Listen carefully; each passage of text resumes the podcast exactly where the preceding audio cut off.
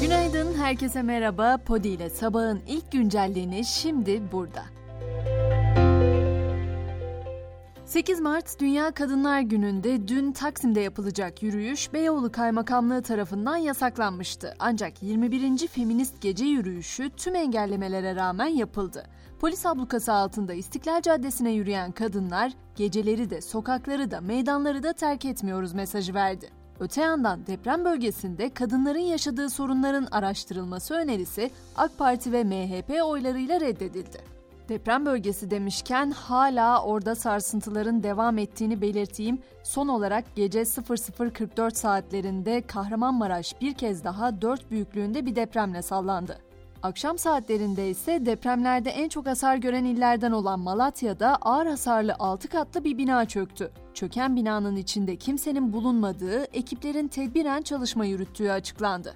Tabi bir de yıkılan binaların müteahhitlerine yönelik soruşturma süreçleri vardı. Hemen oradaki gelişmelerden de söz edeyim. Adıyaman'da depremde yıkılan ve 150'den fazla kişinin hayatını kaybettiği iki bloktan oluşan Umut Yapı sitesinin Kooperatif Yönetim Kurulu Başkanı Hasan Akbaş kent merkezinde gözaltına alındı. Akbaş, emniyetteki işlemlerinin ardından çıkarıldığı nöbetçi hakimlikçe tutuklandı. Birleşmiş Milletler Kalkınma Programı ise deprem nedeniyle Türkiye'ye 1,8 milyon dolar yardım yapılacağını açıkladı. Daha fazla destek için uluslararası bağışçılara çağrı yapıldı. Bu arada kentsel dönüşümde de kira yardımı artırıldı. İstanbul'da 1500 lira olan kentsel dönüşüm kira yardımı 3500 liraya, Ankara, Bursa, Antalya ve İzmir'de ise 3000 liraya çıkarıldı. Kurumlara ise deprem vergisi geliyor. Kurumlar vergisi mükelleflerine sağlanan vergi teşviklerinden bir kereye mahsus %10 kesinti yapılacak. Düzenlemeden 22 bin kurumlar vergisi mükellefe etkilenecek, deprem bölgesindeki şirketler ise ek vergiden muaf olacak. Eğitim başlığına geçecek olursak Düzce Üniversitesi'ne gidiyoruz. Spor Bilimleri Fakültesi Spor Yöneticiliği bölümünde görevli bir öğretim üyesinin depremden etkilenen Malatya'da derslere uzaktan eğitimle katılan öğrencisiyle olan konuşması olay oldu. Ödev konusunda konuşurken öğrencisine sanki atom bombası attılar diyen öğretim üyesi bu sözleri üzerine açılan soruşturma kapsamında görevinden uzaklaştırıldı. Öğretmenlere ilişkinse yeni ve önemli bir karar var. Milli Eğitim Bakanı Özer deprem felaketi nedeniyle öğretmenlerin zorunlu çalışma yükümlülüklerini bir yıl ertelediklerini duyurdu. Başkent gündemiyle devam edelim. Orada da diplomasi cephesi dünden beri oldukça hareketliydi. Dışişleri Bakanlığı Avrupa Parlamentosu binasında terör örgütü PKK destekçileri tarafından Türkiye karşıtı etkinlik gerçekleştirilmesini kınadı. Bakanlıktan yapılan açıklamada Avrupa Birliği'nin bu tür faaliyete imkan sağlaması kabul edilemez denildi. Türkiye ile Suriye arasında Rusya'nın arabuluculuğunda Aralık ayı sonunda başlayan süreçte ise artık ikinci aşamaya geçiliyor. İran'ın resmen katılımıyla dörtlü formata evrilen süreç kapsamında Türkiye, Suriye, Rusya ve İran Dışişleri Bakan Yardımcıları önümüzdeki hafta Moskova'da bir araya gelecek. EYT düzenlemesi ise 3 Mart'ta resmi gazetede yayımlanarak yürürlüğe girmişti ama bir iddia adeta ortalığı karıştırdı. Bazı gazeteler ve sosyal medyada 23 Mayıs 2002 öncesinde 3 yıl hizmeti bulunmayan memur ve bağ kurluların EYT kapsamında olmadığı iddiaları yer aldı. SGK'dan yapılan açıklamada bu iddialar yalanlandı.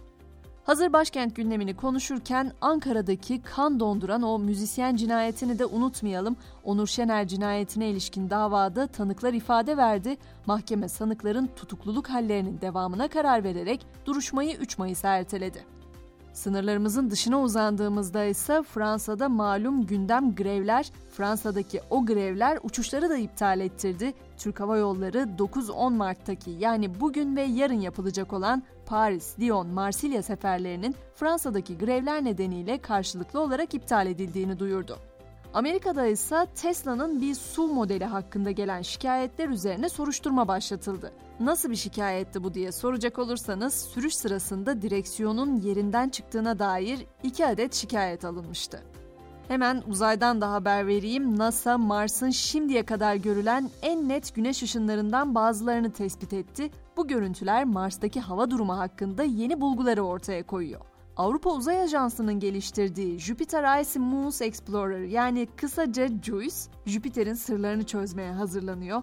Fransız Guyana'sındaki uzay aracı gelecek ay Jüpiter ve uydularını incelemek üzere yola çıkacak ve Jüpiter'in buzlu uydularında yaşam mümkün mü onu araştıracak. Artık spor diyelim. Potadan dün akşam temsilcilerimiz mağlup ayrıldı. Avrupa Ligi'nin 27. haftasında Fenerbahçe Beko İsrail ekibi Maccabi Tel Aviv'e 78-74 mağlup oldu. Anadolu Efes'te Sırbistan'da Kızıl Yıldız'a 94-75 yenildi. Bu akşamsa heyecan Avrupa Ligi'nin son 16 turundaki ilk maçlarıyla yaşanacak. Kupada Türkiye'yi temsil eden Fenerbahçe deplasmanda İspanya'nın Sevilla takımıyla karşı karşıya gelecek. Bu mücadelenin başlama saati de 23 olacak. Ve güncelleni bu sabah Konfüçyüs'ün sözleriyle noktalayalım istiyorum. Bilgi insanı şüpheden, iyilik acı çekmekten, kararlı olmak korkudan kurtarır. Akşam saat 18'de tekrar görüşünceye kadar şimdilik hoşçakalın.